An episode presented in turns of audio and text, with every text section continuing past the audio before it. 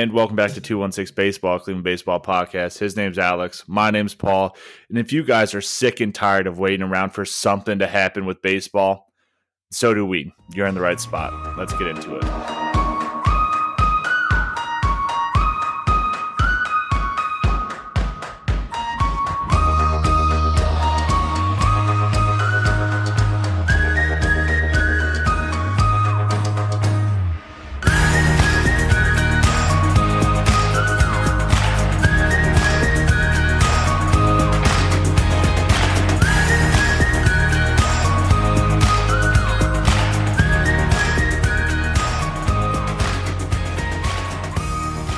Alex, what's going on, man? How you doing today, brother? Doing pretty well. It's uh, Martin see that felt King. way more natural than last episodes. Yeah, exactly. Well, how you doing, I brother? Did, yeah. Hey, uh, well, I did it sarcastically, just in case that was lost on you, Uh because uh, you always do the hey, Alex. So I had to like get you. No, um, it's Martin Luther King Day, so off of off of work today, and you're off of work not for that, but just because it's your day off. So yep here we are recording a podcast as best friends. Big so. Pharma doesn't stop, neither do I. Oh shit! Okay, that's the update. You just, just sticking it to. You said I'm not coming in today. You guys both just decided to, yeah, to take a day off uh-huh. from the battle, the constant battle of Big Pharma. But no, man, I'm i beat I beat Big Apple. You did beat Big Apple. I did beat Big Apple. I got my phone back finally. I'm a member of society again. You are. No more taking phone calls on your watch, Flex. Yeah. Um, texting via Siri and uh, all that good stuff. Able to Snapchat me again. Yeah. Which we never started our streak back up. I haven't. I, I I've emailed Snapchat. They never emailed me back, so I think we're just boned. It honestly, it's kind of freeing now that we're not doing it. Yeah, because like every morning we would do it, and it was like part of my like routine. It's not a chore. It takes four seconds. Not like, even, but yeah, do it. Yeah, and it's like now it's freeing. It's like you know what, we're grown ass men. Yeah, it was fun. I really wanted to hit 365, and then I think I was going to call it, but yeah, I know it. We ended at 318. Yeah, here we are, like little middle school girls. Mm-hmm. But uh, but no, what's new with you, man? I uh, I've talked to you a, a fair amount this yeah. since you got your phone back, and in general, we talk quite a bit. But what's, what's um, new since the last time I I've been watching a lot of Yellowstone, which uh, a lot of my friends have told me that I would really like because uh, I I we talked about before we started, but I really like the the series Sons of Anarchy, and uh, this is pretty much Sons of Anarchy but cowboys. So it's it's really good. Uh, so I've been I'm like seven episodes into it. And they're the first episode's like an hour forty five, and then every episode after that's like forty five minutes. Yeah. So I've watched a decent bit of it. But other than that, just working, wheeling, dealing, wine and dining sixty nine, and you know what I'm saying? Yeah, yeah, and surviving the the tropical or the what is it the coastal coastal storm, storm whatever the fuck it was it was like a baby Normal. hurricane it was nuts yesterday and it's still it's it's not as bad today like it's it's sunny and cold but uh no rain just super windy we uh I saw on Twitter our friends in Cleveland who, as they listen to this, will be like, "Yeah, bro, we know." Got like 16 inches. Yeah, like legit 16 uh-huh. inches. I opened up Twitter to somebody with a measuring tape of like they're like my driveway this morning, and I was yep. like, I I, lo- I hate that for you. Because- that's why when I was like when I was driving yesterday, that's why. Or I mean, this is gonna make me sound like a bad driver, but everyone wants to live by the ocean until something like this happens, where I was getting dumped on, dumped yeah. on, because I had to go to uh, my work to get my W two, and uh they they had every the bar was open for playoff football, um, and so they were actually pretty busy. But I w- walked through the back, and the entire back patio was flooded. Oh, jeez. Yeah, it was bad. We got, I think, I'd have to double check because I don't want to guess, but we got a probably a close to a metric fuck ton of rain. Okay, so just close, like plus or minus like five percent. Yeah. but yeah, we got dumped on yesterday. It was bad. People don't know how to drive. Someone was going 25 miles per hour on the freeway. Take the back road, Sally. Hey, that was me when I told you around what was it Thanksgiving or whatever. Yeah. I was up in Cleveland, and I got man, that was bad. But yeah, for rain, rain is different than snow. Just like visibility. I mean, you got to slow down, but Yeah. twenty five. And I need to ask you something, right? I thought about this yesterday while I was driving, and I can't can be the only one. okay, lay it on me. Are you self conscious about your windshield wiper speed? Oh, 100 percent. Yeah. Okay. No, like it has to be just right. Like, Yeah. there's no way I just would Because my th-. I don't want it to be too fast and look like a bitch. Yeah, no, and I don't want it to be too slow because it's like I don't want to die. Like, Yeah. a baby on the way. No, one hundred percent. You knew the answer to this question Okay. before you asked it. Like me as a person, it has to be calculated perfectly to whatever. I will just See? sit there and I'm like, no, no, no, no, no, too fast, too fast. Whoa, girl, whoa. See, I keep my. I also use Rain-X on my windshield wiper, so like I rain just like beads off my windshield, Yeah, so it doesn't it doesn't build up like a lot like normal. Yeah. So I leave mine like purposely like two clicks slower than I probably should. So just to let uh, the Rain X work. You're like, you yeah, go, baby. like I, I paid for you. Do your job. Like yeah, exactly. I, I I paid for the work. I'm gonna get the work. Yeah. But uh yeah, I just want to make sure I'm not the only one. And let us know on Twitter if you're the same way. Like I I, I think most people are just like as a society, but yeah. I felt I thought about it yesterday for the first time and I was like, you know what? I wonder if more people are like this. Like I can't be the only one that's self-conscious about it. Yeah, it has to be perfectly calibrated. I mean it, like perfectly. I think we're in the calibrated. It- majority on this. oh yeah, hundred percent. And like, listen, T. Williams, shout out to the super fan. Like, he's gonna let us know. I bet he's a big homie. Like, Yeah. I'm one hundred percent sure he calculates it because all my homies calculate. Like, you have to. I'll be driving. You know, if you're on a trip or something, it's raining, or even just you know down. You know where I live. Like I live five minutes from basically Uh-huh. everything, so I barely have to but you know, if you're going like 15, 20 minutes, you're driving for some amount of time. And like it's raining and it like dips a little bit and then it, you know, it it rain like you gotta adjust, man. Like you Yeah. don't just set that to one speed. Like there's no Yeah. it is It's- not a one It's a varying factor. Yeah, it is at all times. Like, forget about checking blind spots. Like, imagine if somebody found you crashed off the road with your windshield wipers at a disproportionate speed to the amount of rain that Just way too fast. And How and guess they, they find you like god forbid you're in the middle of nowhere and then all of a sudden it stops raining and your windshield wipers are still going super fast and then you Oh. Yeah. just look like a super goober Yeah, super good. I know that. I bet you the EMTs would be like, "Let this one just flatline." Like, yeah like put him out of Like, his what- misery yeah, like what is he really contributing to to what's going on here? So, um, that's good. I uh, took a little break from Teen Mom. Um, Ooh. it just I don't know. Maci and Ryan are stressing me out too much, and Leah's physically assaulting. Domestic violence is never okay. Gary, uh, so that's got me stressed out, and I'm worried about the baby Leah. Um, and you know, Catelynn and and Tyler have been doing better since they gave their daughter up for adoption. It's just a healing process. that's really. gotta be, that's gotta be rough yeah, I mean it's rough, and they're good kids that come from a tough life, but they just find out they're like one credit short or three credits short of graduating from high school. So, and her mom's always chirping in her ear. So, I hate that. You know, all my homies hate Catelynn's mom. But you know, just taking a little break because honestly, we're on like almost at the end of season three now. So, and see, yeah, like I mean, and they're like forty-five minutes a piece with like fifteen episodes a you're season. so- but I watched. I've never watched The Amazing Race ever. Um, We did and talk about Taylor this. asked me to, uh, or she was like, "Hey, would you mind checking it out?" I just started watching this one season because she'd never really watched it either. And uh, there's only like three episodes in the newest season because it should have already been done, but COVID hit and they're just picking it back up. But that led us to okay, I like the concept. I want to see more of a season. So you know, we go on Hulu because Hulu Premium Flex, whatever, no ads. It's whatever. Having a pretty good year. And oh you uh, have it with no ads but i also have the disney plus bundle with espn plus so I get that free through Verizon. So Oh, well. suck on my nads.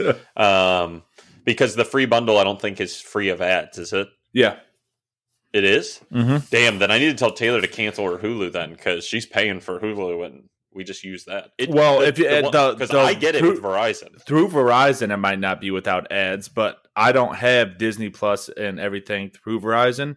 Because Mhm. so the way I did it, I have Hulu Plus without ads, and then I just added to the bundle Disney Plus and ESPN Plus. Oh, okay. Yeah, I, I bet you it's not without ads Yeah. for the free. That would be too. Okay. Anyway, so we went and found like season. They're on thirty three, so we found like season thirty one on Hulu. God damn. that. Yeah, dude. Yeah, there's a lot. It's crazy. Well, I'm sure some years they can do more than one because they only film for three, 30 days at a time. Yeah, mind s- you, it's like yeah, Still thirty three Yeah. seasons. Yeah. So we got season 31 and finished that shit in just over 24 hours. And that that slapped. And then I texted you and I was like, listen, our new life goal is to go in the amazing race and literally win. yeah, we'd like, run the I board. 100% confident we would just run the table at this. I'm more confident about this than I am Fear Factor. Oh, yeah, it's not even close. Like Fear Factor is more like let's just hype each other up like we will win the amazing race. Yeah. We will smoke people. We are two different but similar people in the way we tackle things, and both have different strengths. And you have a lot of like world experience, and I mean, like honestly, we would fit like a glove on this show. The two Yeah. of us. Like I would. So uh, we need everyone to go ahead and start a hashtag. Get Alex and Paul on the Amazing Race, and Yeah. let's apply. Yeah, exactly. You said it would be an inspirational story. Two best. I said, here's how I'll draft it: two best friends, thousands, hundreds, or thousands of miles apart. Their friendship never breaks. One Never in the wavers. Military serving, yeah, never wavers. The one in the military serving their country, the other working in insurance. It's a truly inspirational story of Yeah. perseverance and dedication. And honestly, I would eat them. Oh, yeah. NBC like eat it up. the Emmy's going to write itself. Yeah, exactly. I smell an Emmy coming on in case Yeah. anybody wondered. And At least I a as Dundee. deep at- and yeah, I even went as deep as saying uh, I texted you. I was like, "You can drive in the newest season. They go to London, and they have to drive a stick shift car, and some people had never driven. To be fair, I've never, I've only driven on the right hand side of the road or left hand side of the road once, and it was when I was in Scotland, and that was a whole different ball game. But yeah, again, if you give me 15 minutes, I can pretty pretty much figure out anything. And I could drive a stick too, but it was tough because they uh, had right hand drive cars, so you had to drive a manual with your left. Hand. And I drove a right hand drive stick for like a year and a half in Italy. Yeah, and so I texted him. I A was like, "You've, you've driven 1992 that exact BMW 340i. ooh flex." And Nah, so I the texted thing him. was I was a like, piece of shit. I was like, "You've driven the exact car, right?" And he's like, "Yeah." I was like, "The the champions. It's in the little details that we could do this." Yeah. Plus, if anyone steps up to us, I'll just beat the shit out of them. we don't fear heights and you, we both have like we're just gonna keep going until we die attitudes like i see people stop i'm like i will literally throw up and pass out before i stop running like i promise you i'll just like you and i will die and if that happens you would just sling me over your shoulder and we Yeah. would keep going Yeah. Cocaine's a hell of a drug. yeah we're physically fit enough we have the mental fortitude the phys- like we're we're good to go Cardio wise, I'm not there, but I'm strong enough. yeah i got a little bit of both too. I'll get even more in shape. Obviously i would train to be like extra in cardio shape and really start running again but man all, all i'm saying is hashtag alex and paul amazing race. Season 34 winners. Whoops. Yeah. so. Put money on it now. true. Take those draftkings odds. Yeah. sponsored but you're welcome draftkings. All right let's talk about some baseball um because we'll just mess Uh. around all day and that's hilarious you say uh Well, I said uh because not not because base I love baseball obviously, but like this whole fucking lockout thing is just getting old. And it is I'm Today's tired of talking about it. I think. I know. I think today's day forty-seven. if I'm not Yeah, mistaken. the nothing new has happened. Here, here's the fucking cliff notes of this. They're gonna meet this week, maybe, and then maybe we'll have something to talk about next week. Other than that, they're still just playing with their ding dongs. Well, no, they did meet. So, like on Tuesday, Jeff Passan said that um, they plan to hold a session on Thursday, which would be the first time that MLB was expected to make a core economics proposal. And it would be the first time they'd met since December 2nd, which Yeah. again is just pathetic. And go check out the last few episodes to hear us rant and me just like almost explode at how lazy and ridiculous it is that they just took like almost a month and a half off. Um, and then on Thursday, and again, anybody who had any expectations, I don't think anybody did. I tweeted about it at two and six baseball pod plug.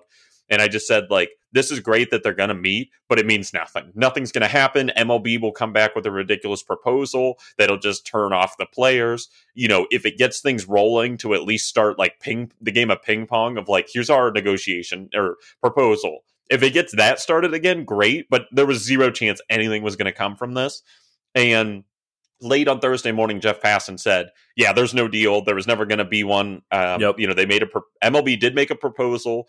The reaction among the players was not positive. Few on either sides expected it to be. The question is how soon MLBPA counter spring training starting time is in peril. Um, so." Uh, who knows how long they met for? This is exactly what we all kind of knew. But again, if it gets the game of ping pong going again, of here's our proposal, no, we hate it, here's ours, Oh, that's that's progress. So I want to recognize it, yeah. but we're still we we the the game really hasn't even begun, and I don't think it will have begun until we start seeing in the news, um, like them coming at each other's throats. Like when it yeah. starts posturing in the news, that's when it's going to get really bad and. I, I don't know. So, but Which, yeah, Paul's too long didn't read is correct. Basically, hands on ding dongs nothing else is really happening. Which Very pitchers and catchers are supposed to are supposed to report in like three weeks. Yep. So oh, it'll be delayed. Oh it, yeah, that's gonna, that's one hundred percent going to be delayed. Training. Yeah, but, it'll end up being a shortened spring. Training. Yeah, the pitchers and catchers were supposed to report in like three weeks, and obviously that's not going to happen. Yeah. So I again, I don't think until early February anything will really start, and I do think we're going to miss some games. I, I really think we're going to miss five, ten games, and which yeah. is pathetic. So um, nothing really much there. And then there was an article on it just to get into some more detail, um, and we'll link it. But really, there's not much in here, and ESPN's just kind of keeping a, the, a, running tab of every time they meet. The article is pretty much the same shit that we've been saying for what 47 days. Is that what you said? Today's day 47. Yeah, for today's day 47. Yeah, it's the same thing that's been being said for 47 days that they don't like each other and that nothing's going to happen until games start getting threatened. Yeah. And they, you know, a lot of it's the same. And when you follow the article, you'll see every time they meet, they kind of use the same format of did they meet? Are they planning to meet? How much progress, etc. Yeah. What can break the dam?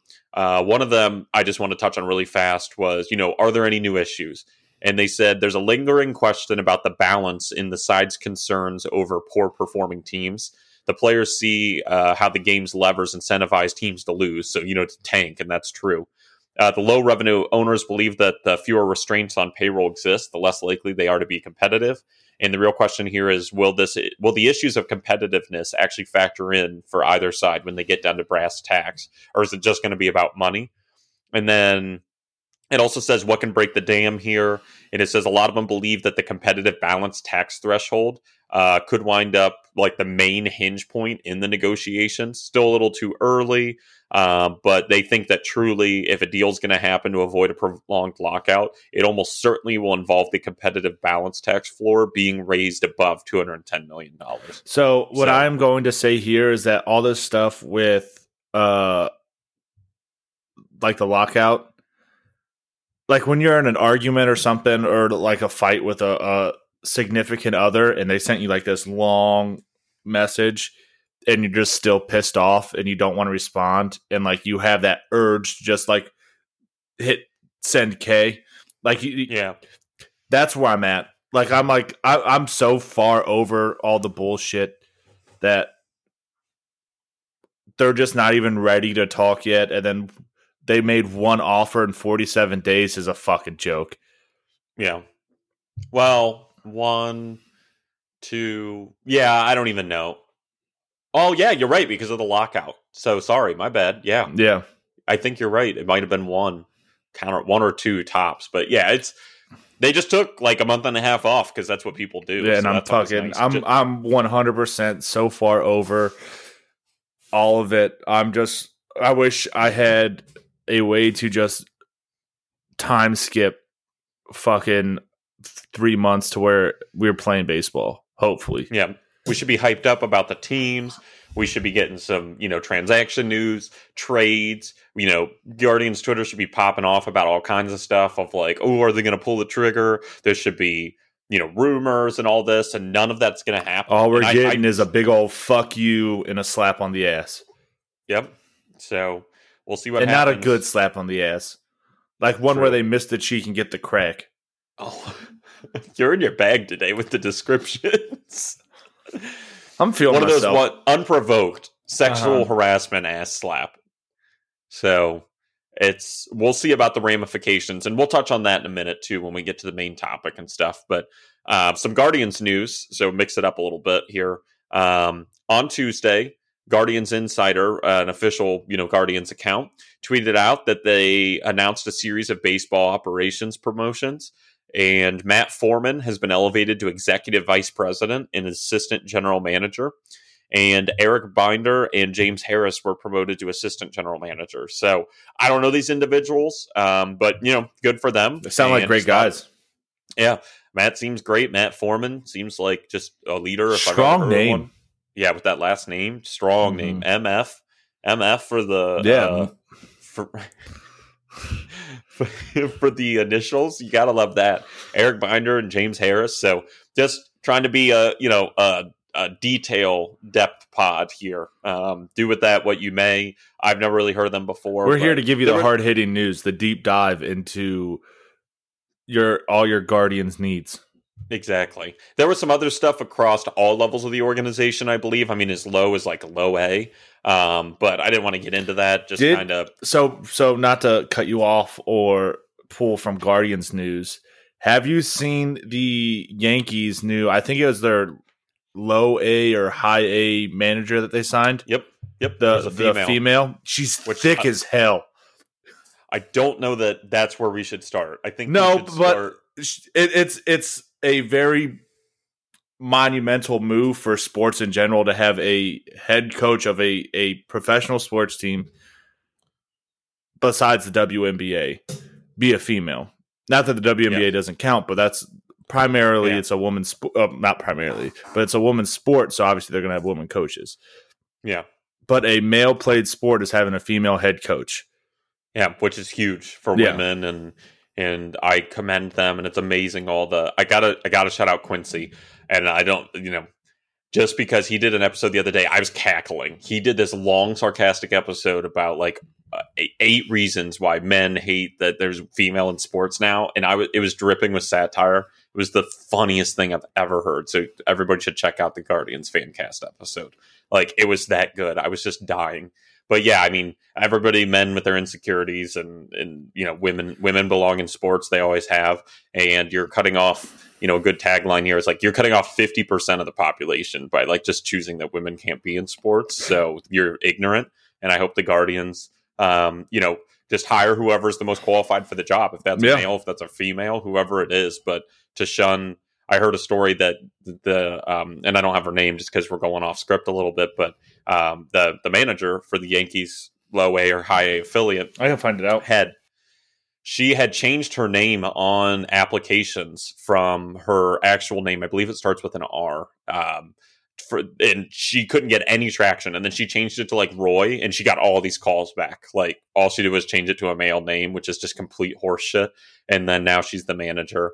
Um, and she's been around the game a long time. She's fully qualified, and it's a huge step forward for women.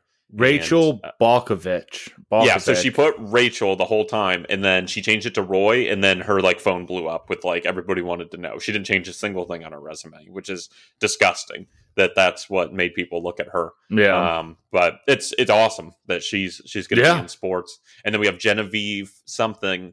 Um, for she's a general manager, right? No, no, no. So that is for the Miami Marlins. I can't think of her name. It's something Kim, I think. And she is the general manager of the Miami Marlins that happened Yeah. last year. And then Genevieve something in the Australian League is the first woman ever to play in a professional baseball league. Oh, Um, damn. And she's she's 17 years old, snapping off like 84 mile an hour curveballs. And in her first appearance, got all three outs, I believe.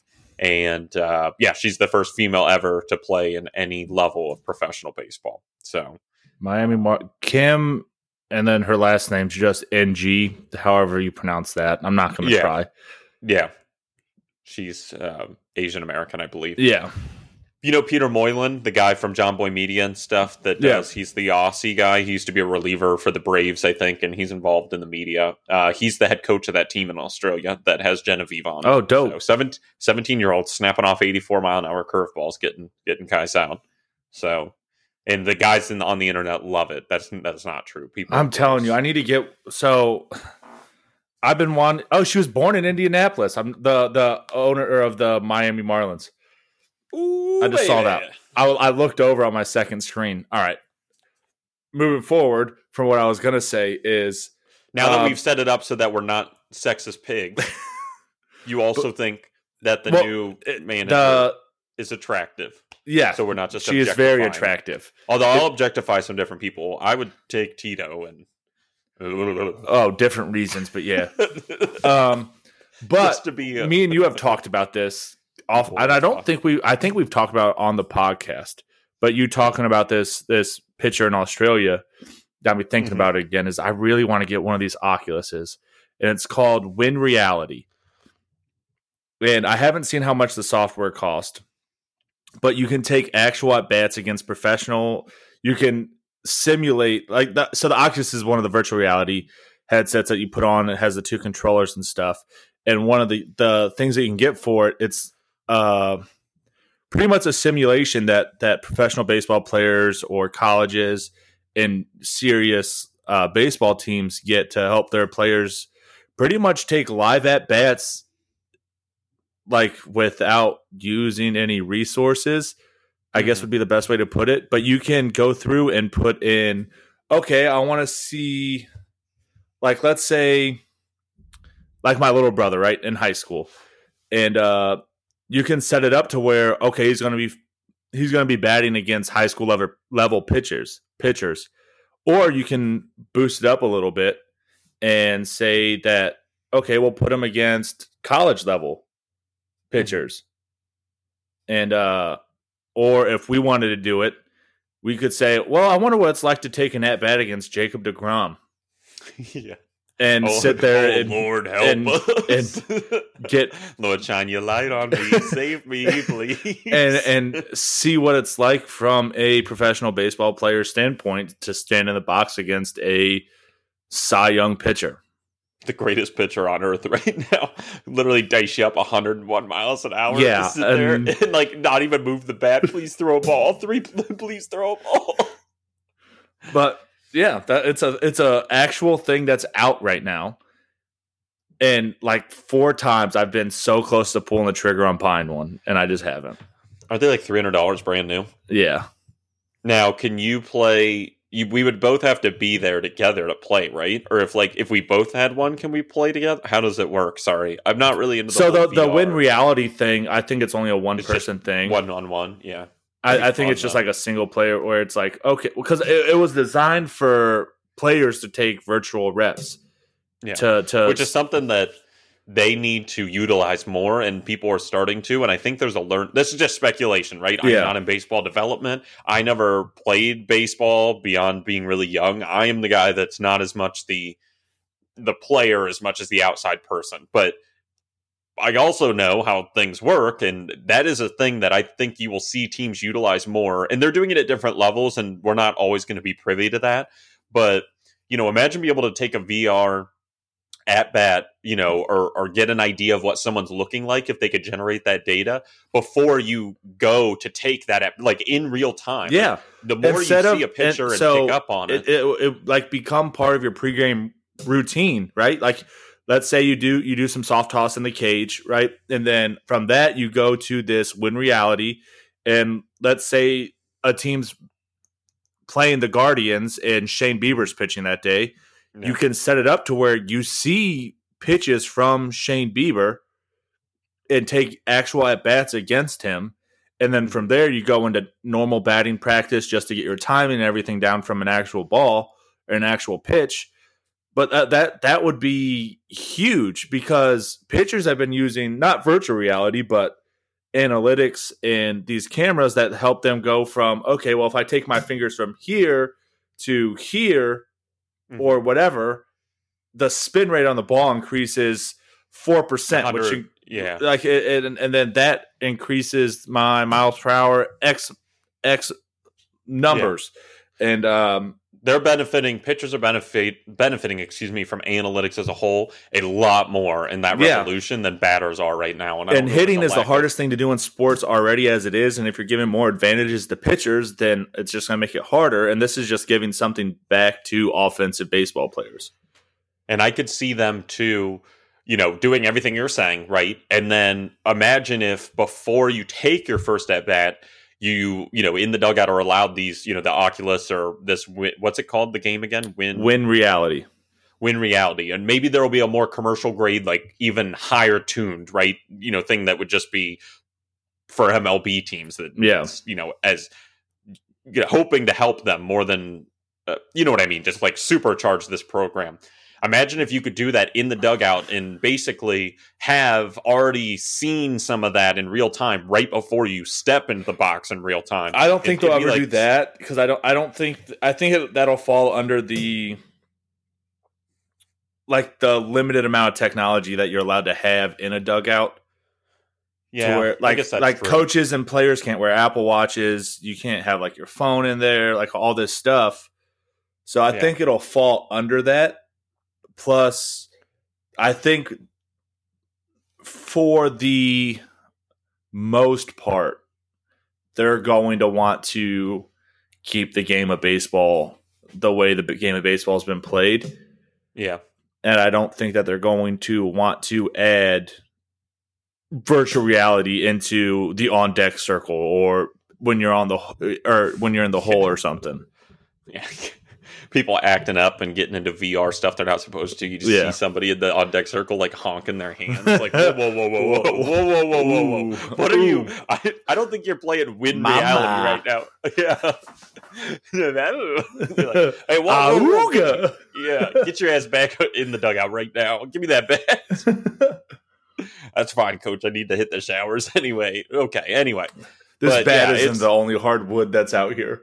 Oh my god. But yeah, no, it'll it'll be a Hey yo. it's amazing how that stuff can be used in utilizing that where they could have already potentially taken two at bats not in the box but already be warmed up in that sense and you know to, to And these you, amazing you see their you see their slot, their arm angle, you see their release point, you see the way a ball like the way it approaches the plate from every pitcher before you even step in the box against them.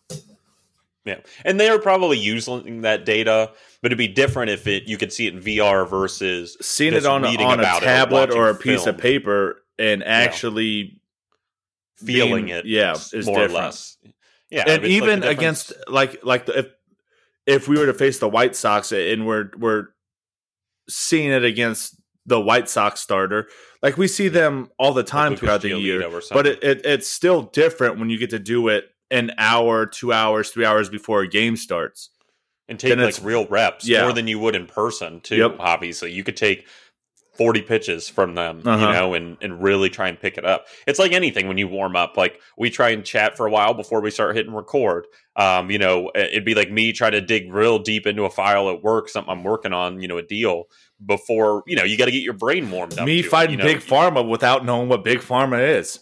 yeah exactly paul google searches what is big pharma What is Big But Pharma? Let me let me see these motherfuckers. it's like anything warming up you know and- one day I'm waiting for like someone to knock on my door, like, "Hey, you better shut the fuck up before." yeah just just shut the fuck Mr. Wagner, and you're like, uh, you want me to? That's my dad. yeah, exactly. Uh, he's not home right now. he's probably with some model. leave leave a message after the beep. Yeah. Beep. No Percocets here. Sorry, you from the other room. Uh, you moved out three months ago, I think. Real handsome guy. Real handsome guy. Heard he's got a huge dong. yeah, always brought models back. I don't know. Maybe try across town. anyway, so baseball topics, but getting off of it, we are idiots. So I do want to say on Saturday we kind of uh, hinted at this last um, episode that Saturday was the beginning of the international free agent signing period. Um, and the Guardians made some splashes here. I want to preface this by saying this is not our level of expertise. Um, there are some really great resources that I would point people to. Uh, I would definitely shout out like Guardians Baseball Insider. Uh, they do a great job in. They have a podcast uh, that uh, this is where they live and breathe, and this is their their corner of the world. Yeah, stuff. They they live an off of prospects. yeah, like this is what they do, and they will always do a better job than us because this isn't what we really. We're just idiots at. that watch baseball and kind of know what we're talking about. and and I and just do able- stats and stuff we're and try we're to butter able knife. to we're able to translate baseball talk into normal people talk to where normal people can understand it. True, and Paul knows the one to tell me to shut the fuck up when I'm yeah, getting a little quit being a fucking nerd. True. Nerds rule the world. Um, but anyway, I'm gonna butcher some of these names, but I just we're not we don't really know anything about these, but I found some um some not data, but just some rough write ups on what we sh- you know the average person should maybe know about these players we signed. Um, a lot of them obviously out of Venezuela, uh, the DR, Panama. Um, trying to see if there's anything else. Yeah, just a lot of DR. Um, so but anyway, uh, first, I believe these are in alphabetical order. Sorry, uh, Barome Guille, excuse me, is an infielder, and then we also got I'd say This Cedinho. Ho- yeah, Jose Cedinho is a catcher. Then uh, Jason Churillo is an outfielder. Jose Gomez is an outfielder. Brian, Crush that one. uh, would it be? I know, right? Crushed it. Uh, Brian uh, Guedes is an infielder. Pedro Hernandez is an infielder. Melquise Hernandez, left-handed pitcher. Crush those Victor- last two. Thanks. Izturis is a catcher. That one. your rough. Yorfran Yorfran John is an infielder. Uh, Alberto Mendez Gonzalez, an infielder. Jeffrey Mercedes Santana is an infielder. Moises Malero is an outfielder. Rafael Ramirez, infielder. Abraham uh, Tejada, right-handed pitcher, and Nomar Velasquez is an infielder. And some extra stuff that I kind of found on this uh, from MLB.com on uh, what is it? Uh, is it Jason Chir- Churillo? Yeah, Jason Churillo, one of the outfielders. MLB.com actually had something to say about him. Uh, he's a switch hitting outfielder from Venezuela. He'll sign as a center fielder, and that's where he's going to stay for the foreseeable future. There's a thought that the lean and wiry teen is too dynamic and athletic to play another position. Uh, he projects to be an above average runner and have a plus arm. He takes efficient routes in the outfield and gets good jumps on balls hit into the gaps. At the plate, he's continuing to develop. And like many prospects his age, he's working on his plate discipline and pitch recognition. Overall, he's a solid blend of tools and projection. Uh, baseball's in his family with his older brother, Jackson, uh, is a shortstop and signed with the Brewers during last year's international signing period. And uh, then they talk about his agent and stuff. And then also there was a note on uh, Victor Izturis, uh, who's the catcher.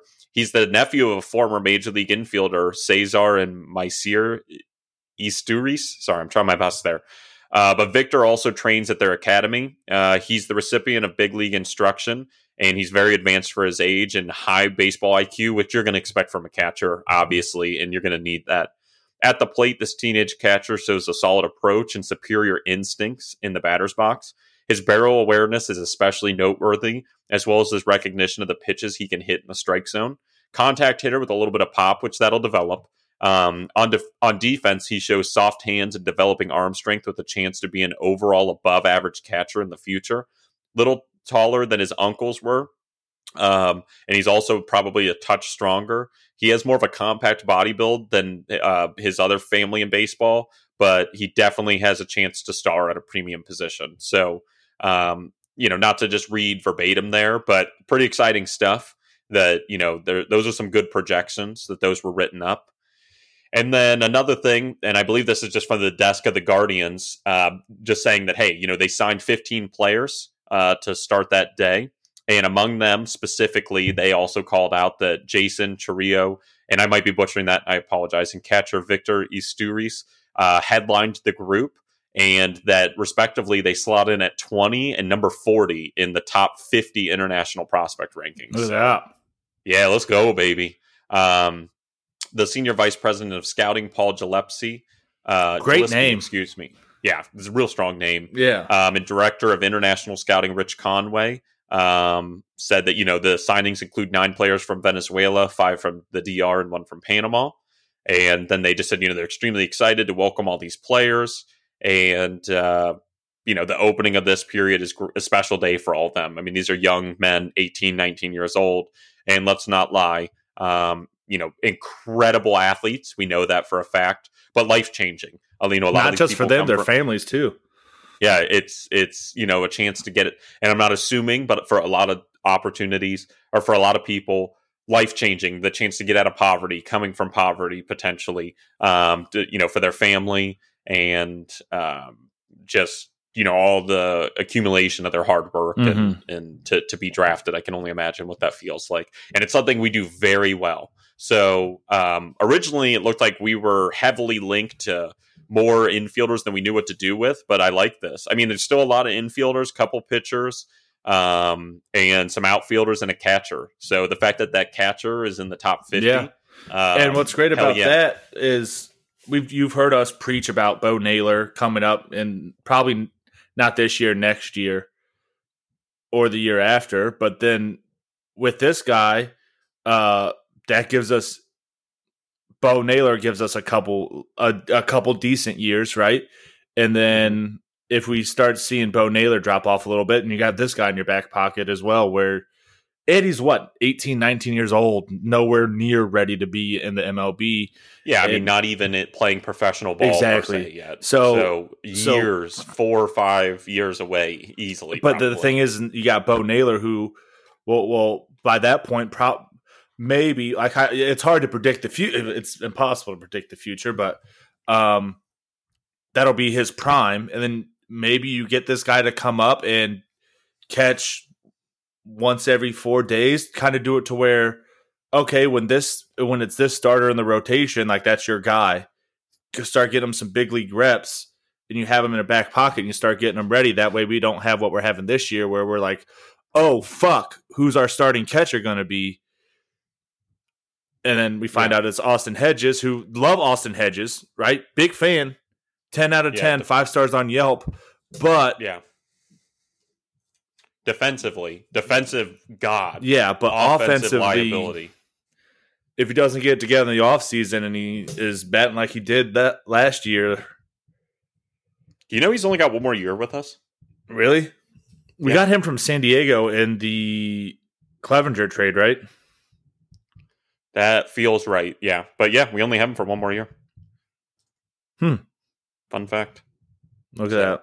But yeah, I mean, we we can't stuff the pipeline too much, and you know, maybe Bo Naylor is that every you know nobody can predict the future, but maybe he's the everyday guy and he's a star and everything he's supposed to be. Uh, what's his name that we traded away?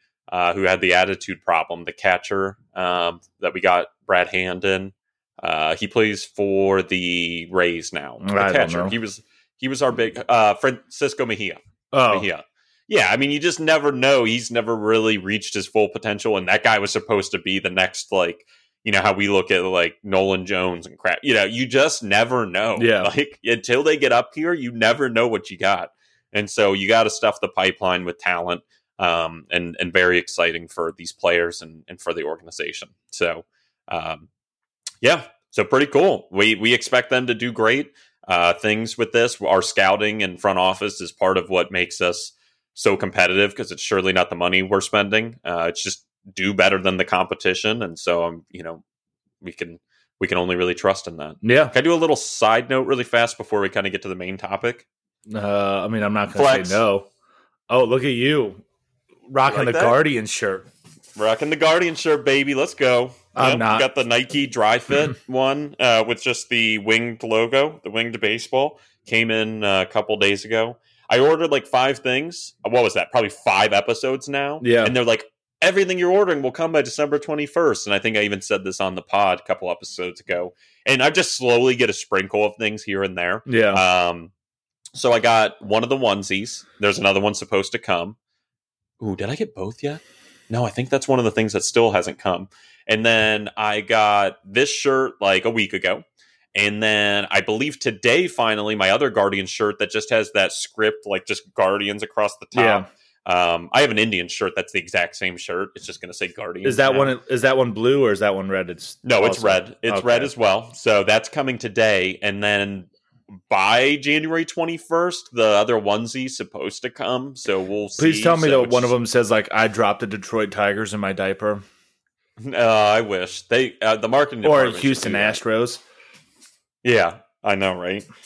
Like if you look in my diaper, you might find the Houston Astros. Yeah, Shit. which they're not. but no, I like this shirt. the Houston Astros like are very good at baseball, but They are, but Fuck 'em. they can chortle my balls. Um, but no, it's a good chortle's been your word of the week. You've been saying chortle. I, I think ever you since said I it- heard that phrase. You've I think you've said Uh, it to me once a day for the past week. I just love it, man. Uh, I heard it on the show. Uh, oh, now I can't think of it. Oh, it doesn't matter. But I heard it on some show a while ago. That phrase, and it's just hilarious. Yeah, And I just chortle sounds like a the show. Pokemon. it's driving me nuts. I can picture it. Uh, the guy that's in the Verizon commercials that used to always be in it. He's a comedian, and he uh, was the head show. They're like developers in San Fran. Why can't I think of what it's called? That show's freaking hilarious. It's on HBO Max, I think. Uh, Silicon Valley. That show. That show. If nobody's checked it out, is hilarious. That show bangs. Never even heard of it. And the one guy one time is like, "You can chortle my balls," and I was like, "That is awesome. I'm going to use that now." so, but anyway, the shirt fits good. It is the head's a little tight. Like the shirt's Yeah. fine, but like the head hole, which sounds funny, is like really small. Like Okay, really kind of. I don't know if I could wear it because I got a I got a thick neck, yeah, and It's- so it, probably it's fine once you get it on, but it's just the literal head hole Okay. is like really kind of small. Yeah, it's it's weird. Like I like I have to sling it over my head, and I don't have a Yeah. big dome. and I So, went don't know. to I went to Lids sometime last week uh, to see if they had any Guardians hats. They still only have the Block C. They haven't gotten any new new in.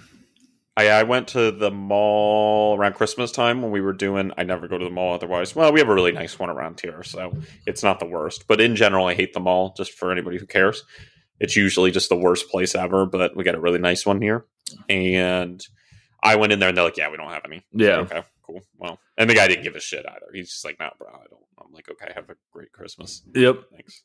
And then uh, I bought an Ohio State hat. I have this Very thing nice. where like sometimes I feel if I go to a store and look around for a while, I feel weird if I just walk out. Feel that? So I'm like, uh, I have every color Ohio State hat besides black, so I bought a black Ohio State hat. Ooh, baby. I do want to go to the teen, teen, the team shop. You want to go to the teen Um, shop? Whoa, brother! No, no, I'm not a pedo. I don't even think I said teen. It just sounded like it. Team shop around Christmas time. But as I told that one episode, I was sick as a dog and worried about COVID stuff. And so I never got to go. And I was really bummed. We need to go together. Yeah, I know. I miss you. So, well, I miss you too. I miss your warm embrace. Yeah. Every time we touch, as long as it's here. All right. This can all be part of our uh, uh, part of our amazing race, uh, the amazing Yeah. race uh, submission. So anyway, okay. So the main topic for this week was we promised would be voted on Twitter. So I put that poll out yesterday. The four choices were going to be addressing teams tanking, uh, making a baseball lineup out of you know, and I didn't disclose what it is. XYZ. Will say dot dot dot asterisk asterisk. Uh, one was uh, ranking the MLB depth at each position, and then the last deci- or last option was free agents for the Guardians, which overwhelmingly won. Um, didn't get as much voting as I thought, but people were busy with football yesterday. Usually we get a lot, but uh, still got an okay amount of votes, and appreciate everybody that um, that voted. But yeah, overwhelmingly, I think it was like 65% of the vote. And then the next highest was like 15. I'm going to pull it up because It's got super dark in here. I know when we first started, you were cooking. The light was like, it looked like studio lighting, the way that natural sunlight came in. But now, let's see, it is 65% for the free agents for the Guardians. And then second place was ranked the MLB depth by position. Third was baseball lineup out of dot, dot, dot. And then nobody voted for teams tanking. So noted. So anyway, make sure you follow us 216 Baseball Pod on Twitter and other social media platforms. So that's what we're going to do. Yep. Um, and I wanted to, in the essence of time, and just we've kind of touched on this between like seriously go back and check what would it be? Probably like in the mid 40s episodes when we were talking about um, Who we wanted to go get. yeah, the free agent news, Yeah. like part one and part two, the hot stove analysis. Go Mhm. check those out um, for, I guess, more detail. So a lot of this won't really come as any surprise. But I just wanted to stick to five players, free agents only, and then maybe we followed up with like trade candidates for the Yeah. next episode. But just pick five, and they're gonna go. They're gonna start with most realistic and end with probably least realistic, or kind of okay, true big spending, you know, feasibility, all that. And we're just going to keep it to five. And I'll just set the precedent with this of like everybody on here is going to be an improvement. They're all doable. Um, and they're people that I think that we should truly get. I'd say the last one is more of like fan service and just to make Paul happy, but we should be in on the this that And here's the thing, and all these are if Paul Dolan has the balls, cojones, testicles, uh, to go out and actually fucking do something. Yeah, exactly. So one point I wanted to make and come back to um, that I started on earlier, not to drone on and on, but is the fact that I am legitimately scared about the rush that's going to happen when the lockout ends. This is something that I was concerned about, and I do believe it drove a premium in the marketplace before um, the deadline, you know, of the lockout started because it was financial security and and teams and players both mutually knew beneficially we have a deal in place. I have this player. Whenever it starts, like I have them. And we talked about this in the past. Someone it is going to be like New York City Times Square traffic that's been stuck at a red light for you know 60 days or however long this is going to go on and then all lights are going green at the same time and it doesn't mean that things can't be done you know, and deals will be, but it is going to be a flurry. It's going to be the. It's going to be an astronomical clusterfuck. Think And of a like clusterfuck boom, and boom, then boom. magnify it by ten, and then magnify that by another ten, and guess what? That's where we're going to be. And I'm also concerned because think about, you know, when you sign players late, like deep in spring training, you know, when people go in in like late February, early early March, right? It, you know, you're not a, you're not acclimated with the team yet. You might not get as many spring training reps, which I think will be an issue for every player potentially. But it's just eh, imagine mentally and maybe just not mentally, but imagine if you knew all this time, Paul, right, that you were going to play with the Guardians or you're going to play with any team versus you're floating out there and then all of a sudden someone hits the play button and boom, you're signed with this team and like all the the noise and just everything that's going to happen when the MLB goes from 0 to 100 again. And next thing you know, we got to get spring training in and we might miss Yeah. games and like I all will the- say, like that is a lot. I will say that if if a guy is older, right, like not not like some of the guys on this list have been in, the- in the league for a while and and have been around. So I think that that'll help because I think at the at that point once you're a veteran and and you've been around the league a little bit, you you're more equipped to just shut off all that noise and like, all right, let's get to work. You know what I mean? Like you you can't shut out all the noise. Like uh, obviously, uh, social media is huge now, so you're going to hear some of it. But I think that signing a free agent is going to be a lot easier for them to just shut out all the noise rather than like let's say last minute we call a a, a, a prospect and you're like guess what opening day starting lineup kid i think that's going that that would be a lot more rough than a free agent getting signed late Yeah. So I, I'm just stressed about it. Same with trades. I mean, truly, it could be mid February, uh, Yeah. late February before suddenly an agreement even exists to where we can players can report. I mean, it is going. and guess what now you're gonna- coming to cleveland which is shit yeah, exactly. it's not very marketable. Yeah, uh, I'm I'm stressed about it. And if you have young kids and they got to buy houses, then and that's kind of being a big leaguer, you know. But well, there, just... a lot of a lot of stuff like that. It, I won't say it's written into their contract, but there's there's services out there for professional baseball players where it's easier for them to find apartments or uh, like a house. There's there's there's people out yeah, there that spouses. are specifically for that.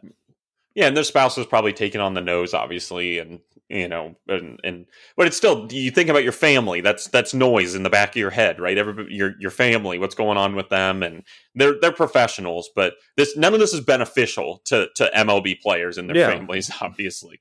So I definitely forgot a player that I'm going to add on the fly, and then I think I'm going to make the last one like a bonus one because it's really not realistic or we could just do six. But anyway, let's start with someone that I've talked about a lot. Um, I don't know how much on here in the depth I want to, but first and foremost, Tommy Pham, uh, left fielder.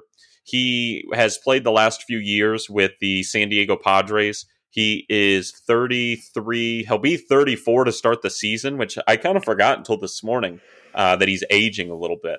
He is not the sexiest pick. I'm not going to sit here and tell you that he is this, you know, he's we're getting Mike Trout but he is a serviceable person that Fangraphs has is getting like a two for 20 deal.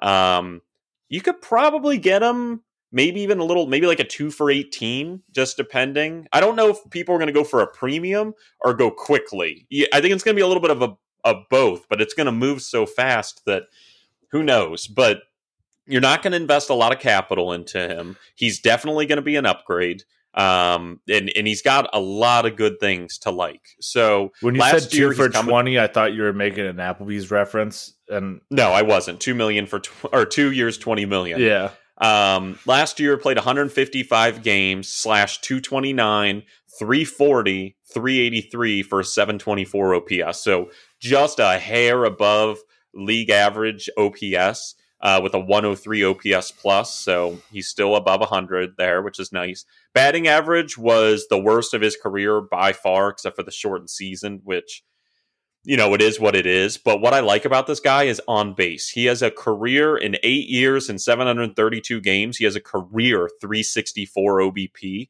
and a career 447 slugging. So the slugging was down, but maybe that's him getting a little older. Maybe it's this or that.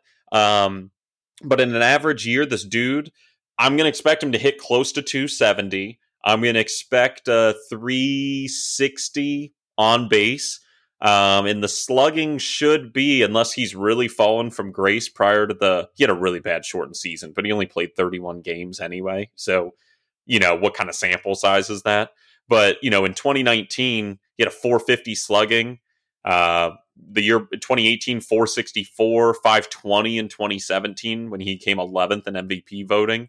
That was his like monster star year. But you know mid upper four slugging if he can even give us 450 in that obp i mean he's going to put an 8 8 830 ops up and maybe like a 110 120 ops plus. I'll take that all year. You know what i mean? Like that's that it, i'm not saying he's god himself but he's gonna be serviceable. I think Bradley Zimmer had like an 81 OPS plus last year and the year before, and Oscar Mercado is the same story. So yeah. if you're telling me we can get 110 to 120 with a guy, I want to make this very clear something I like about him.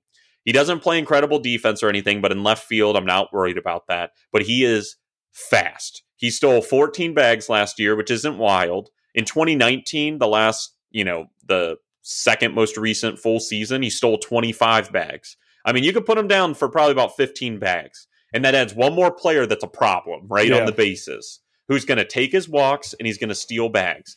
So the batting average, worst year of his career, basically, besides the shortened season, by um, quite a bit um, in in the batting average. But he's fairly consistent.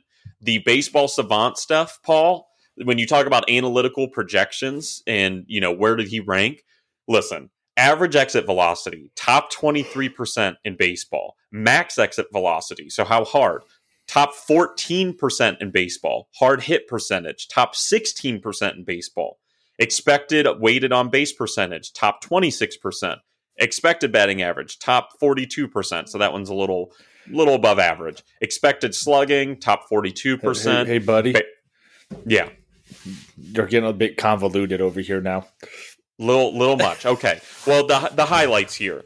Basically, he hits the ball hard, and it goes. It hits it real hard when he hits it. Strikes yeah. out a little bit under, a little bit above average. His walk rate, though, we'll, we'll just hit the highlights. Sorry, top five percent in baseball in walk percentage. Top top five percent. Yeah. So chase rate top two percent. So he sees the ball like nobody else, like Carlos Santana and then some. Top two percent.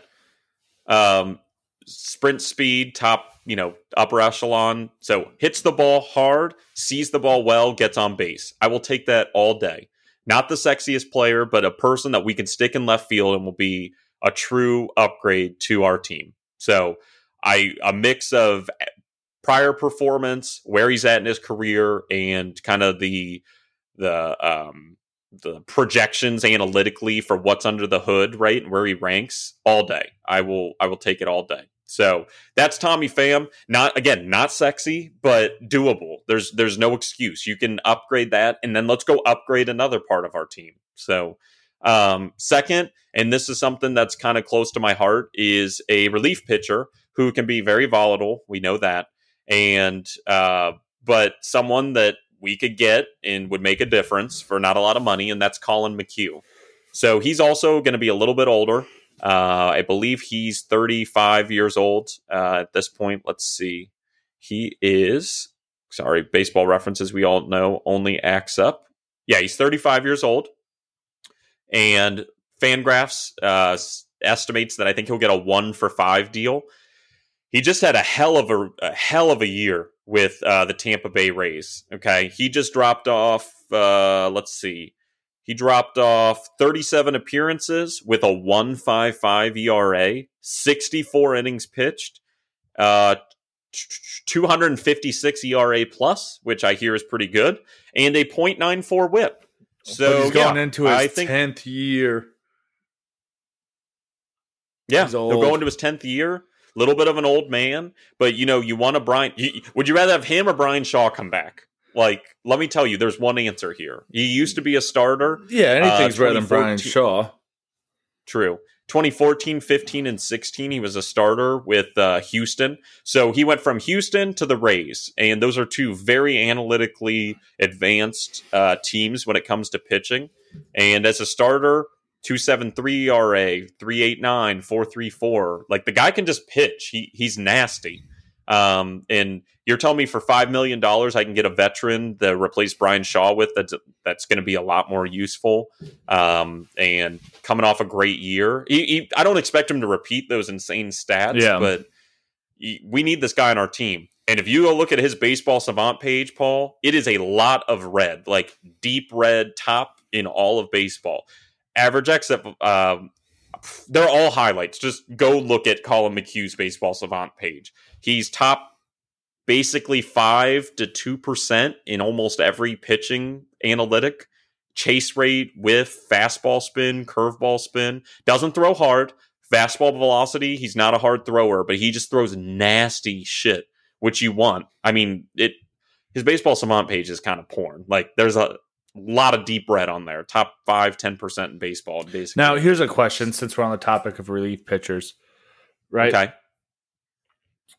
Do you think James Karinchak bounces back this year?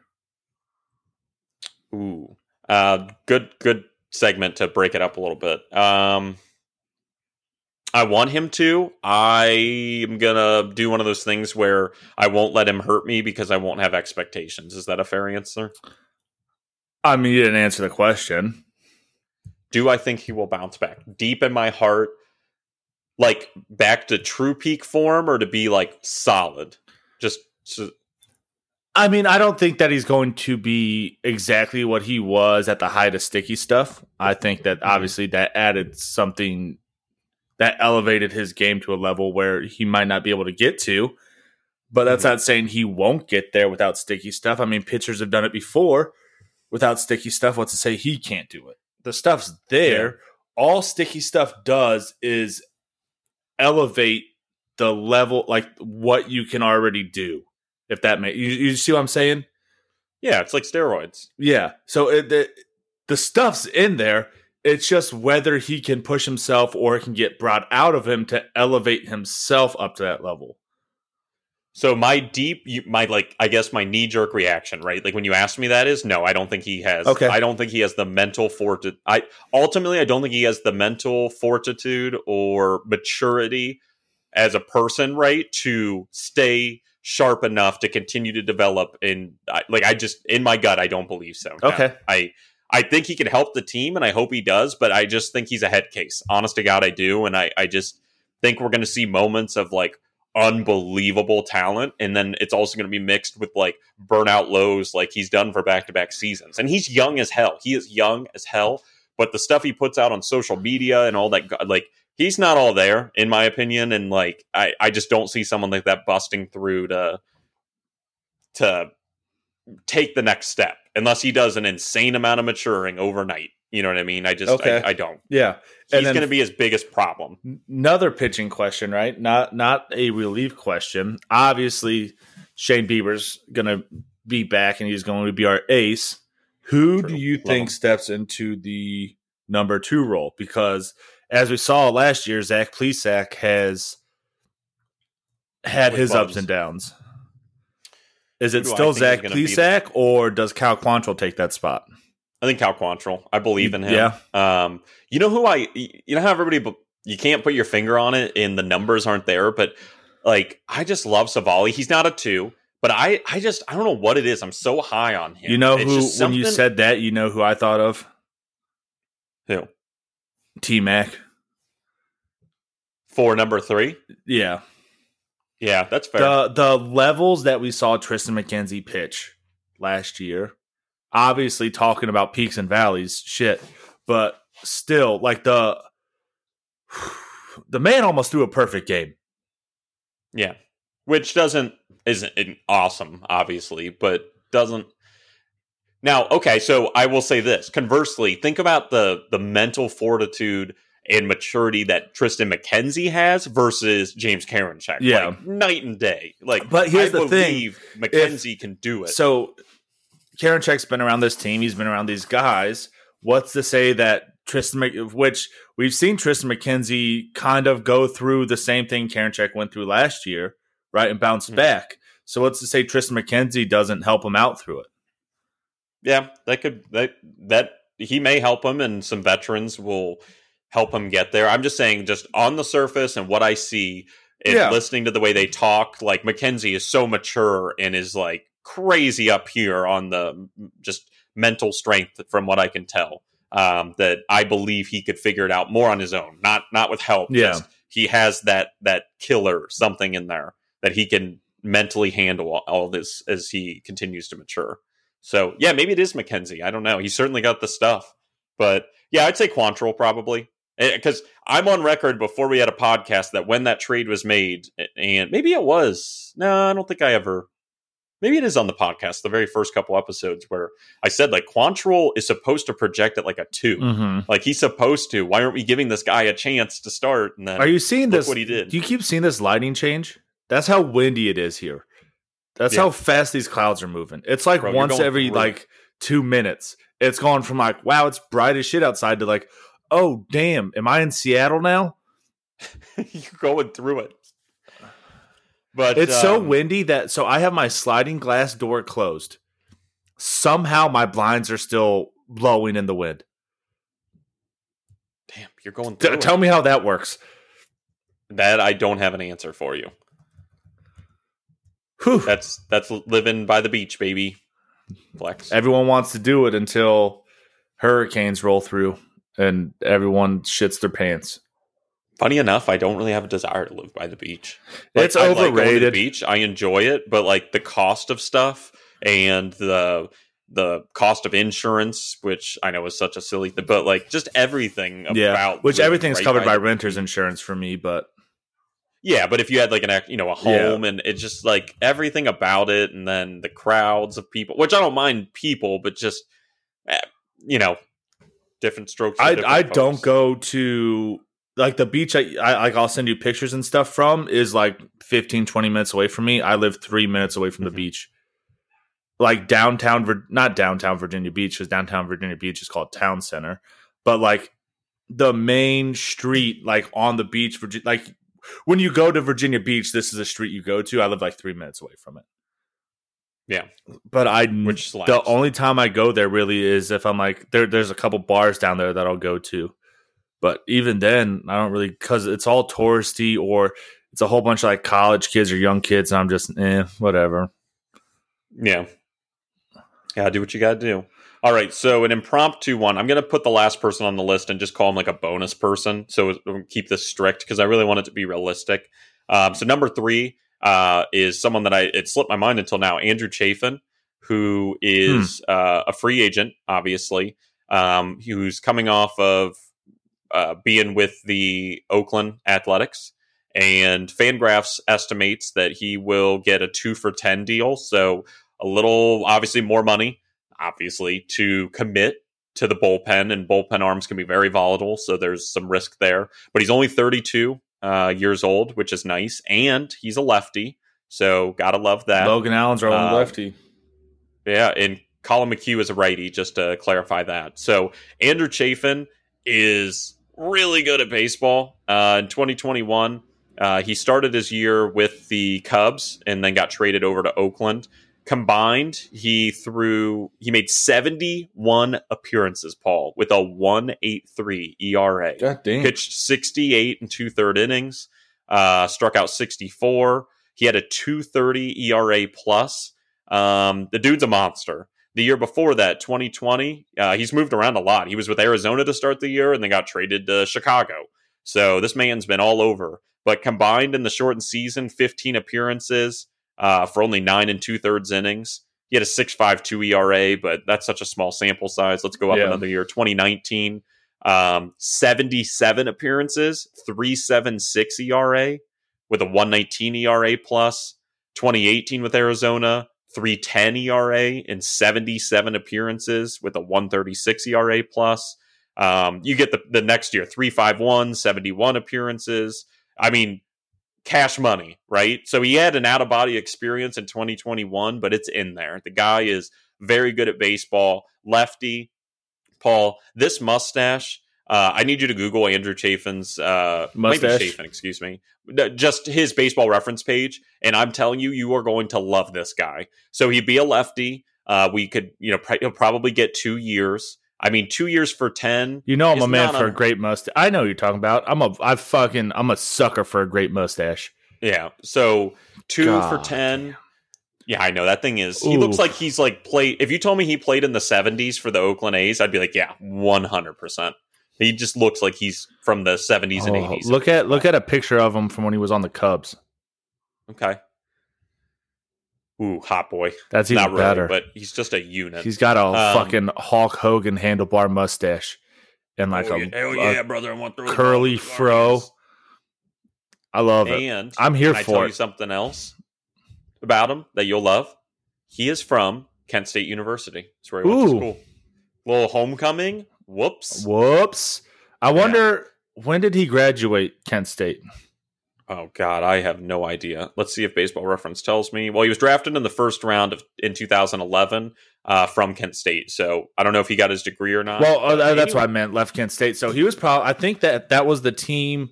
That was the Kent State team that made it far in the College World Series. It very if well could have been. I remember right.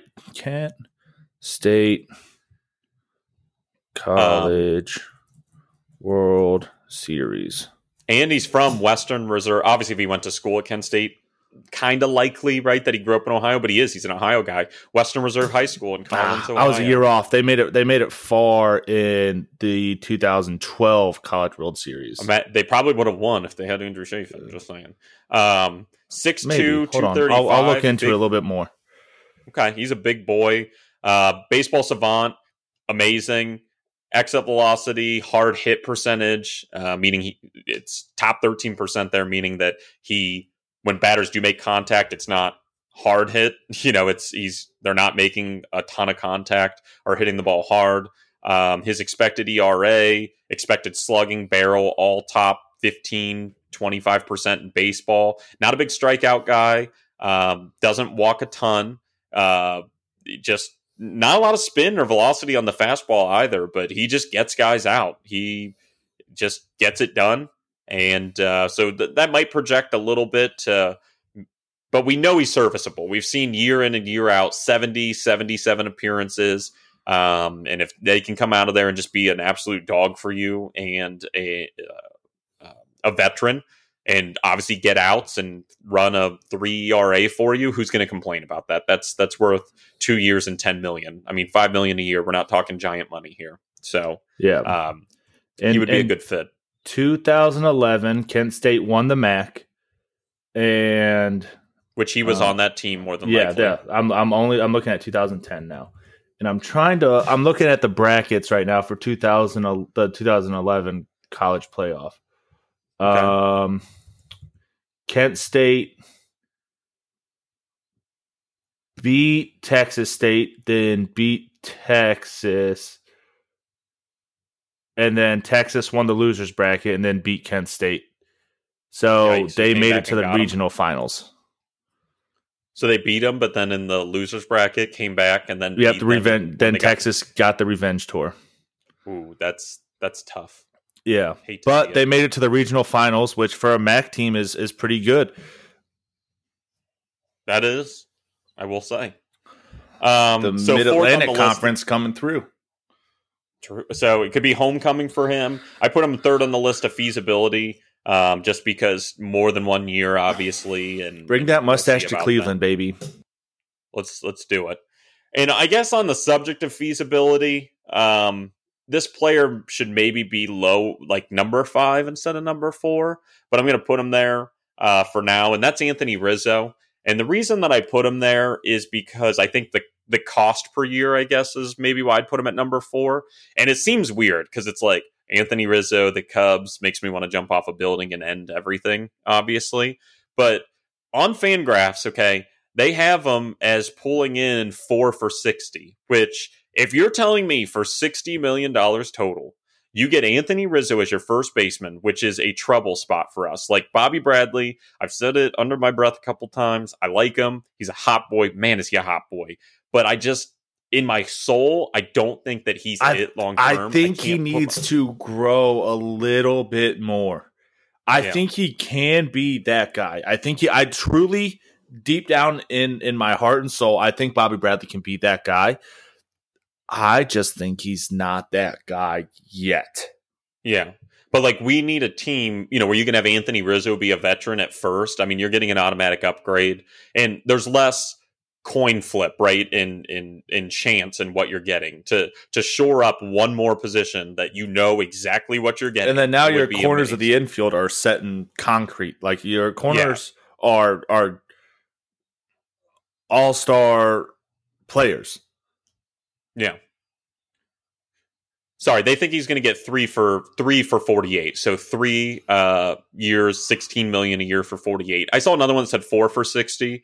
Um, so you know, there's there's that. But regardless, we're not talking about bank breaking money per year, and we're not talking about a ton of years. Um, so and go like it's just something you got to think of, about on top of some of these free agents, right? And something that we've talked about before. Now, this year is the time to go make a big signing like this. Now's the yeah, time to go to get a something. big name. On top and and the article that that we both read, it was like this rebrand has kind of just snuck through everything. Like it hasn't it been because they've sucked. They the marketing team sucks. Like they're well, trying to like then, not stir the pot but like we changed the name, own it, like go for it, yeah. lean into it. Here we go. Every part of this is make a, a splash. And, Every and part. The the lockout doesn't help, obviously, because you can't you can't make any moves, and like you can still market yourself, you can still market the team, but nothing is going to market a baseball team like signing a big baseball player. We let a roller derby team throw a wrench in it. The strategy behind it was ridiculous. Uh, then out of nowhere, we got a random video and everybody loved it, and there was hype, and the the team shop opened, and that was cool. And then it's just been crickets. Nothing has been like. Didn't you they, would barely know it, that we changed the name. Like did it the, Tom, the, who who narrated it? was it Tom uh, Cruise? Tom Hanks. Tom No, Hanks. Tom that's who it Hanks, was. I knew it was Yeah. Tom something.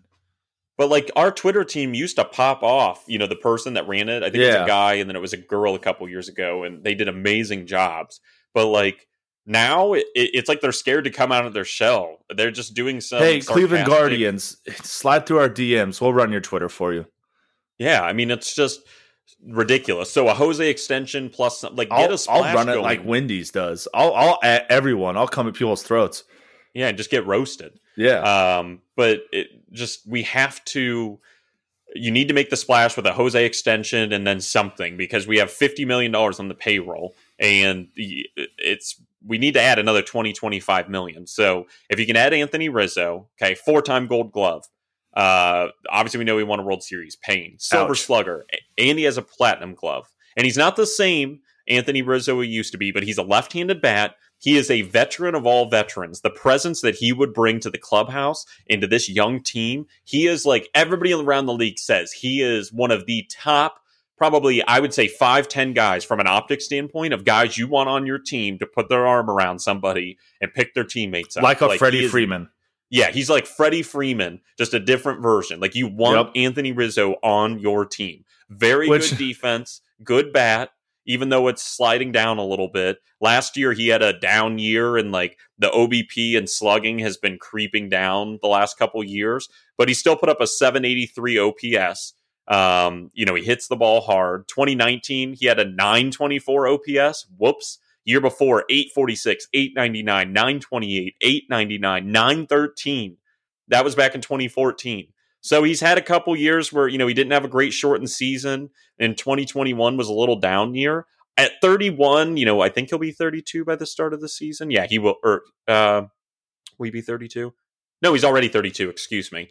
Uh, at 32, I, he's not washed. There's nothing, Yeah. you know what I mean? And he's coming off. He didn't win a Gold Glove this year, but he's coming off prior to last year. Prior to 2021, he ran back Gold Gloves three years in a row at first base.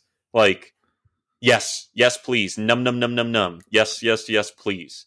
Like, and then, on, uh, since we we brought up Freddie Freeman's name, can we talk about the meme that I sent you the other day? Where yeah, it I don't remember it though. it Sorry, said it's it said I've, I just thought of this great trade proposal. The Atlanta Braves get Freddie Freeman, and Freddie Freeman gets a bunch of cash. yeah, that would be good. That would be great. I love it. But yeah, I mean, this is a guy that put up, you know, back, I'll go from 2014 forward 5.6 war, 6.4, 5.8, 4.5, 3.1, 4.2. And then 2020 shortened season wasn't amazing and short, so it was only 1.1, which would probably be a little above three if you, you know, extrapolate that out. Um, 2021, I'm really surprised he only put up 1.7 war. That that ain't gonna do it. That's just He also Just was under. a part of a Cubs team that literally dumped everyone. yeah. He didn't have a great just. How do I want to put it? You know, it's just kind of a down year, but he's 32. That's Yeah. not like he's not like he's 35 and we're trying to make excuses. I mean, what he does for the team, um, and the defense and the the veteran presence. If you can go get him for three, especially if you only need to to um, commit to three years, you pull the trigger on that. Like, Yeah. holy crap, you pull the trigger on that. Could you imagine? He would be great. Your third, imagine your corners, like you said, Jose, and and then on the other side of the diamond, catching the ball for you is Anthony Rizzo. Oh, Yeah, oh. It's not going to happen though. I'm I, like like you said about the whole James Karinchak thing. My expectations for our ownership is about as low as it can get, yeah. so I don't get heartbroken. I don't So- think that they're going to do anything. so I don't want to spoil it at all, um, because but not that it's spoiling, but not to jump ahead, but just to get right to the point is we will make a splash in trades. We have 14 in middle infielders on our 40 man. That's not going to fly. We are going to make trades. But what I would like to see ultimately is one free agent signing and a trade. You need Yeah. you we need to make two moves between a trade and one signing. Go get Tommy Pham, stick him in left field, and then make a trade for Jesse Winker or something. Spoiler, or or do do some mixture of. we need of we need a corner outfielder and a big. We need bat. two if we can get it. If we're really going to go for it, We we need a corner outfielder. We need two. I don't care how you do that, and one reliever. So well, what I, what I will say is I and and there's no saying that Josh Naylor's going to bounce back because of what happened and when we'll yeah, get Yeah, it's looking back. like mid-season he's going to come so back. Some I really liked Josh Naylor in right field. I like Josh Naylor a lot. I think Josh Naylor has a lot of just pot- painful. a lot of potential, Yeah, he's more of a first baseman though. but again, Like ultimately, I think that Josh, I, you can sh- shore up and and or you throw him in left and put. I mean, but Pham's defense isn't great either. yeah. But he's just fast as hell. He's going to get on base. That's why, in a perfect world, Tommy Pham, Collin McHugh, and or Andrew Chafin. So get like one little piece plus a reliever, and then go trade for like Jesse Winker or Yeah. Matt Olson. Like then go trade and use all that equity you have and get something big. So you you you trade and cash out. They're going to have to make a trade. There is no if. Like it will happen. They have to do it, and then spend 15 million in the free agency market and next thing you know our team is looking pretty damn good and like Now- way better and short up Here's a here's another question. Sorry to keep like breaking all this up, but I think it's a good no, idea to break it up it's good So I know you're not a big jersey guy, right? You're never really. yeah just I, I have no problem with it I well, just, no, no, no, no, no. Let me let me finish my question. Right? What is one player we could sign or trade for to make you go, I'd buy that jersey? Oh geez that's a good question matt olson i would buy a fucking matt olson You would buy a jersey. Matt Olson Like, jersey? yeah like day one i'd be like i don't care i'm dropping the money i give Okay. me that fucking give me that matt olson jersey that would be nuts that would be crazy I can dig it. Yeah, I think that's the one right out of the gate. I would say I love me some Jesse Winker and stuff, and he would be an incredible bat, but he's not going to do that like extra something where I'm like, holy shit, this guy's on our team. I have to get a jersey. Like, Yeah. you know, it, it, he, he's amazing, but like Matt Olson is like a. Would you like, get an Anthony shit. Rizzo jersey? I'd have to see how he did in his first year, you know, but probably not. Not when we literally have a top 10 player that's better than anybody we're talking about signing or trading for. Like Jose is a top 10 player in baseball. So like I should have his jersey. I just I do have his guy, jersey. but I know you do. Yeah, you're you're the you're the homie. So all right. So fifth and final, and this is a name that frequents Guardians Twitter and someone that we very well could get. Uh, it's Michael Conforto. Uh, he'd be a right fielder for us. He uh, just came off of being with the Mets. This is his first time at free agency. And something that works in our favor is he had a random, really down year last year out of nowhere. Otherwise, he would be going for a four, five, six year deal Yep. for a lot of money. He turned down, I think he turned down the qualifying offer um, from the Mets. I believe they made one to him. So obviously he's going for a little bit of cash um, because otherwise uh, you don't just turn down what was it like 20 million is almost the amount I of think the so. qualify like yeah you don't you don't just randomly turn that down. Uh, but he's just a hell of a player and for some reason as always uh, baseball reference is just eating eating my butt right now. Yeah, when I go to Um, baseball reference, it pretty much My computer can't try and add handle in- Try and add in, uh, uh, try and add in Fangraphs, which can get buggy, and Baseball Savant, which is always slower, and the computer is just like ah, it just like screams Yeah. and overwhelmed. Uh, but I think that Fangraphs has Michael Conforto as like a one for twenty deal or something, just to reestablish his value, or one for seventeen and he was offered the 18.4 million qualifying offer and turned it down. So they think so he's going to have to get more than the qualifying offer, I think. But um, he wants to reestablish his value. Uh, he's a player that otherwise we would never really have a shot at. Um, he's just a hell of a ball player. Maybe get him here for one year and then try and extend him, do something. Last year he had a 729 OPS, but in 2020, shortened season, 927.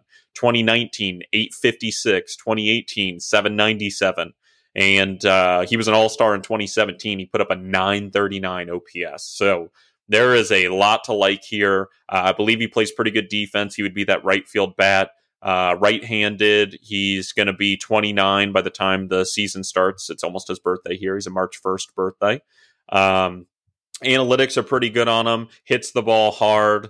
Um, Baseball Savant only shows last year's like analytics, so because he had a down year, they're not as favorable, but they're still middle, slightly above middle of the pack. But he hits the ball hard and he walks a lot.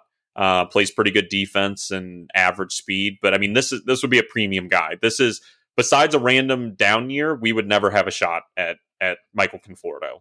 But Yeah. the issue with him is one year. You know what I mean? Like what I, you, bridge the gap to George Valera next year, but it's like I want minimum two years out of somebody, like minimum two years, and I just don't know if he would take a two for forty from us or a two for thirty eight. Would we even do that? I I don't know. At that point, I'm not saying Anthony Rizzo is going to be better, but like go give that to Anthony Rizzo if he'll take it. You know what I mean? I'd like somebody you know is going to be there. Uh, So that's what's tough. Yeah. But I will say, out of every player that we've said so far, Michael Conforto was like the one that would make the biggest impact. Like without a doubt, like uh, one of these could you sign in one year? What are they going to do? Michael Conforto would bang. He would he would just tear it up for us. Can I So- can I talk about this last guy because I'm on. Yeah, he's going to be saying- the he's going to be the bonus asterisk guy because um, it's not going to happen. We really don't have gonna- room. And if we're gonna talk about a homecoming yeah, guy this is all from you. a guy from Middletown, Ohio, uh, Kyle Schwarber, big Kyle Schwarber fan. Have been a big Kyle Schwarber fan for a while. You've heard me talk about him. Um, and going into some of his stats, um, last year finished the season with a 957 OPS. In the shortened season in 2020, uh, down year seven 701, uh, and then 2019 871, 823, 782. Um, just the thing I like about Kyle Schwarber the most is just like his his baseball knowledge and being able to plug him in anywhere. His defense isn't fantastic. Um but the dude can fucking mash. Uh last year he finished the season with what is it? Um 32 home runs, 71 RBIs, a stolen base, um, 64 walks, and uh, he struck out a decent bit, 127 times. But the the guy is just a good good baseball mind and, and a guy who's been there in the postseason a lot with the Cubs, and then last year with Boston, and then played a lot of the season with with Washington. But I don't know. There's just something about Kyle Schwarber that just gets my rocks off. Yeah, you love him. That's your dude. Um, the difficult thing is the defense is awful. It's not not good. I mean, it's awful. And yeah, you can stick him everywhere. Doesn't mean he belongs. Um, you know, first base, left field, DH. But we have a DH. Like, uh, you know, and I don't really want to run Franmil out to right field anymore. So the fit isn't great. Of like, where would we play him? But the bat plays. I mean, the bat. You could put him in left field, and, and the, the wall help him out a bit.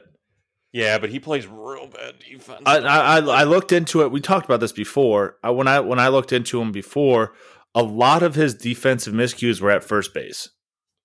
I know, but I looked up his like defensive run saved um, in left field and stuff, and bro, it ain't, it ain't good. On top of the eye test, but for the bat, if we needed a DH or something, like the dude just balls. Good, good human being, good baseball player, good baseball mind. Bat is, mwah, mwah, mwah. I mean, the the bat goes brazy. And and like So- like I said, he's from Ohio, so another another big homecoming.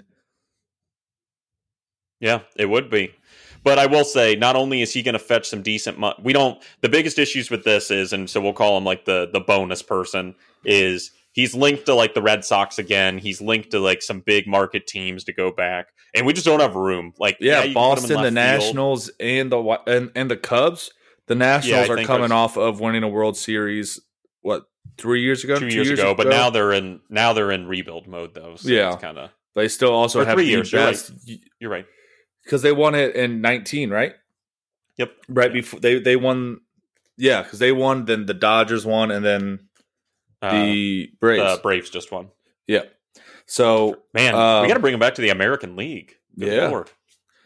But um, but yeah, just the fit. We don't really have one for him. He's tied to teams. The cost, there's just a great guy. Would love to have him, but I would say he's the least likely just because of yeah, basically everything. He's a guy that if if we sign Kyle Schwarber, I'd go buy the jersey day one. Yeah, I feel that. I feel it. He's weird to value too because of the defense. You, he kind of needs the right team that really needs a DH, you know. So I can see him going National League because we're going to get a universal DH. Like 100% we'll get that out of the CBA whenever they do decide to get their thumbs out of their butts. Um, but you know, I can see him on a National League team just to play there because yeah, you want the bat. I mean, it's just nuts. And he just speaking of universal DH this is something if you're not for it, you're corny. Well, no, no, no, no, no, no. There's no way that, you'd be able to give me an answer here, right? I, I, can give it for you. But where would you like to see Albert Pujols end up for his last year, if this is his last year, or if he comes back at all? No, the Cardinals. I mean, like it has to be, right? Right. I mean, I would hope so. I like that. That would slap to see him back in in St. Louis with with his best friend and imagine a farewell tour for St. Louis where Yadi and him retire in the same year.